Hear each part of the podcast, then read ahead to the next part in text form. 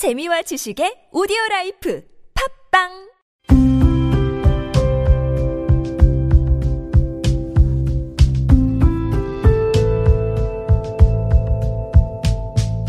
칼럼을 읽어드립니다.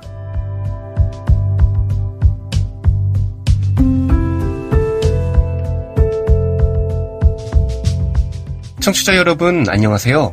3월 8일 일요일 칼럼을 읽어드립니다. 캐스터 이호준입니다. 칼럼을 읽어드립니다에서는 여러분과 같이 고민하고 장에게 최신 정보를 담은 글을 골라 전해드리고자 하는데요. 그럼 바로 오늘의 첫 칼럼부터 만나보시죠. 에이블 뉴스 장애인 고용 양과 질을 함께 생각해야 국민권익위원회 장애인 일자리 민원 분석 통계에 대한 생각 칼럼니스트 이원무 필자와 같은 자폐성 장애 회원이자 동생한테서 이런 얘기들을 종종 들었던 걸로 기억한다.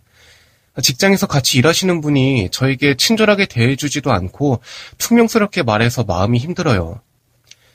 장애인들도 직장 생활을 하며 일하는 게 참 힘들다.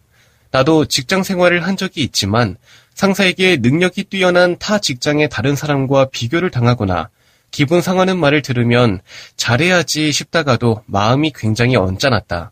그래서 직장을 그만두고 싶은 마음이 든 적이 한두 번이 아니었으니까. 그나마 장애에 대해 깊게 이해하려 노력했던 직장이었던 게 다행이긴 하다. 그런데 장애에 대한 이해가 전혀 없는 직장에서는 장애인의 행동을 보고 따가운 눈총을 주거나 폭언을 하는 등의 사례가 심심치 않게 인터넷이나 뉴스 등을 통해 들리곤 한다. 그런 데서 일하는 장애인들은 어떤 심정일까? 또한 장애인은 저임금, 단순 노무직에 종사하는 비율이 비장애인에 비해 많아서 좋은 일자리를 찾아 일하는 게 쉽지 않은 현실임을 접하게 된다. 최저임금 적용 제외를 받는 지적장애인 등의 정신적 장애인들은 보호작업장에서 일하면서 월 10만원 이하의 임금을 받아가며 비인간적인 대우를 견디고 있다. 고용의 질이 낮은 게 많이 느껴진다. 얼마 전 국민권익위원회에서 최근 2년 10개월간 장애인 일자리 관련 민원 945건을 분석한 내용을 보도했다는 소식을 접해 국민권익위원회 사이트에서 보도 자료를 보게 되었다. 민원 유형을 살펴보니 일자리 확대와 취업 알선, 장애인 일자리 사업 관련 민원, 장애인 직업 훈련, 장애인 근로자의 근무 환경 개선 순이었다. 이 가운데 필자가 중점적으로 봤던 것은 장애인 근로자의 근무 환경 개선과 장애인 일자리 사업 관련 민원이었다. 장애인 일자리 사업 관련 민원의 경우 면사무소에서 3년째 장애인 행정 도우미로 근무하며 고용 불안 없이 오래 근무할 수 있기를 바란다든지 무기계약직 선발 시 공공근로로 최선을 다해 일했던 부분을 인정해서 자립하도록 도와달라는 등 내용이 다양했다. 위의 내용이 진짜로 실행된다면 장애인 행정도우미로 일하는 사람, 공공근로에 참여했던 장애인들 모두 고용 안정성을 누리며 고용의 질은 물론이고 삶의 질도 전보다는 높아질 수 있겠다는 생각이 든다. 주민센터에서 장애인 일자리에 참여하면서 업무상 빠르게 습득하지 못한 부분이 있으면 모욕과 무시를 온몸으로 받으며 업무를 배워야 하냐며 죽고 싶은 생각이 들기도 한다는 내용도 있었다. 나라도 이런 상황을 겪으면 죽고 싶을 것 같다.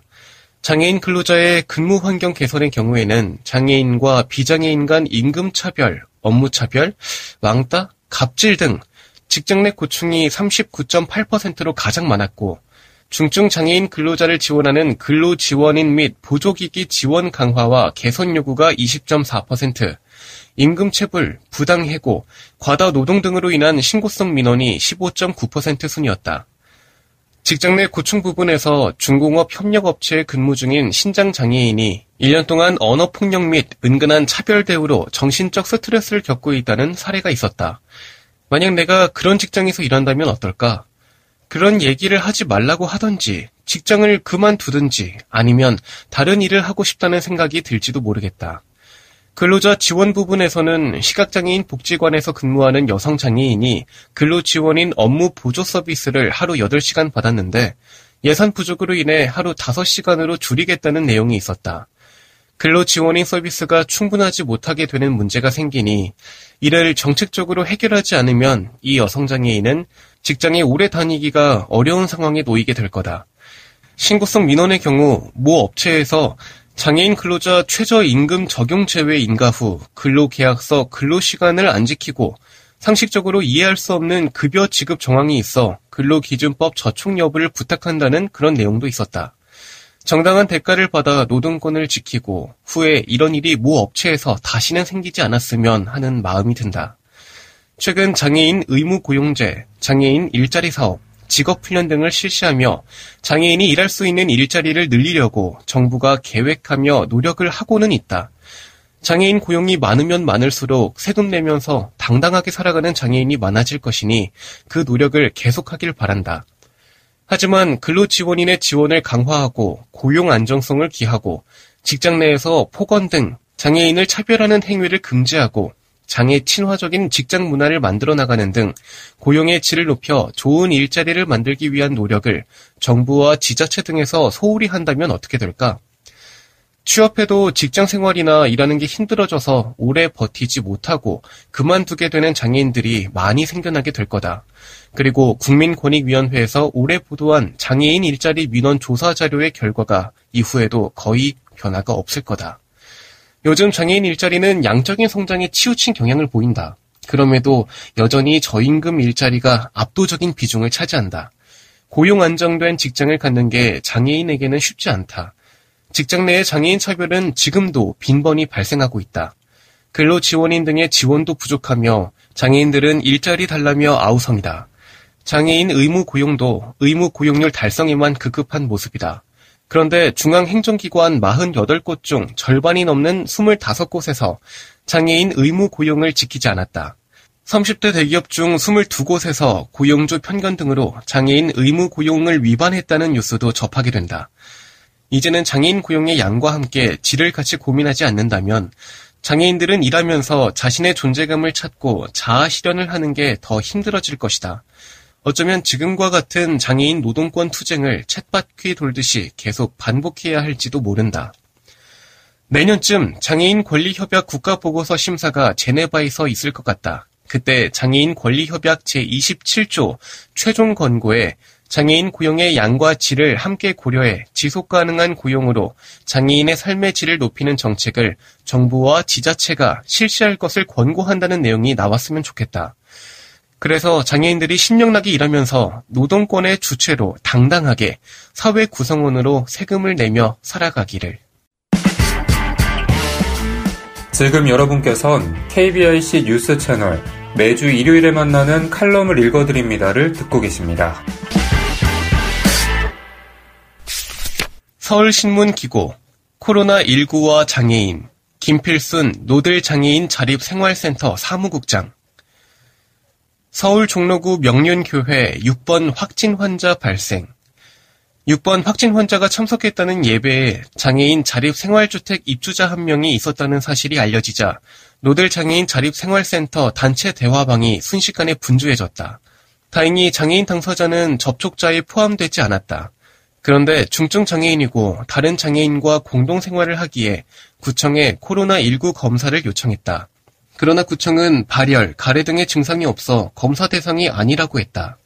센터에서 할 수 있는 일이란 예배에 참석한 장애인과 활동 지원사의 건강을 파악하고 마스크와 손 소독제를 전달하며 하루 3번 이상 발열을 확인하는 것 뿐이었다. 지적 장애를 동반한 장애인에게 쉬운 설명으로 자가 격리 수준의 외출 자제를 요청하고 예배에 동반하지 않은 활동 지원사에게 이 사실을 알리고서 장애인 활동 지원을 요청해야 했다. 특히 예배에 동반한 활동 지원사에게 자가 격리 수준의 활동을 제안해야 했는데 이게 참 애매했다. 이런 상황에 대한 보건복지부의 가이드라인이 없었기 때문이다. 5년 전 메르스 사태 때 생존을 위협받았던 장애인들은 국가인권위원회에 차별 구제 소송을 냈다. 그러나 장애인 감염병 안전대책을 마련하라는 법원 강제 조정에 복지부는 끝내 조정을 거부했다. 복지부는 지금까지도 장애인 감염병 안전 문제와 관련해 어떤 가이드라인도 만들지 않았다. 경북 청도 대남병원 집단 감염 사례를 보자 폐쇄병 등의 정신장애인들이 지역사회에서 함께 살았더라면 그래서 동네 가까운 병원을 이용하며 건강 상태를 점검받을 수 있었다면 사망자가 속출하는 일은 막을 수 있었을 것이다. 지난 주말 대구에서 장애인 확진 환자가 나왔다. 접촉자로 분류된 장애인들은 활동 지원사를 구할 수가 없어서 비장애인 활동가들이 24시간 생활 지원을 하고 있다. 지적장애인은 증상을 명확히 표현하기가 어려워 생활 지원자와 매우 밀접하게 접촉할 수밖에 없다. 마스크와 손 소독제로 이 위험을 오롯이 감당해야 한다. 재난은 가난한 사람에게 평등하지 않다. 재난은 장애인에게 평등하지 않다.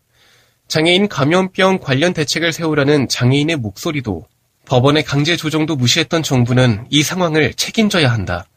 유엔 장애인 권리 협약 비준 국가로서 장애인의 재난 위험 감소 정책 시행 권고를 이행해야 한다. 더는 죽고 나서 살려내라는 말을 하지 않도록 해야 한다. 우리 사회는 장애인과 감염병에 대한 대책을 마련해야 한다.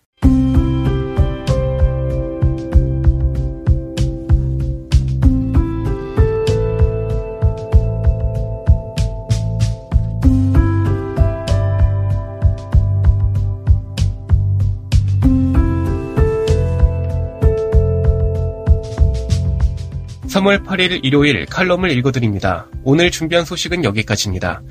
지금까지 제작의 이창훈, 진행의 이호준이었습니다. 끝까지 청취해주셔서 고맙습니다.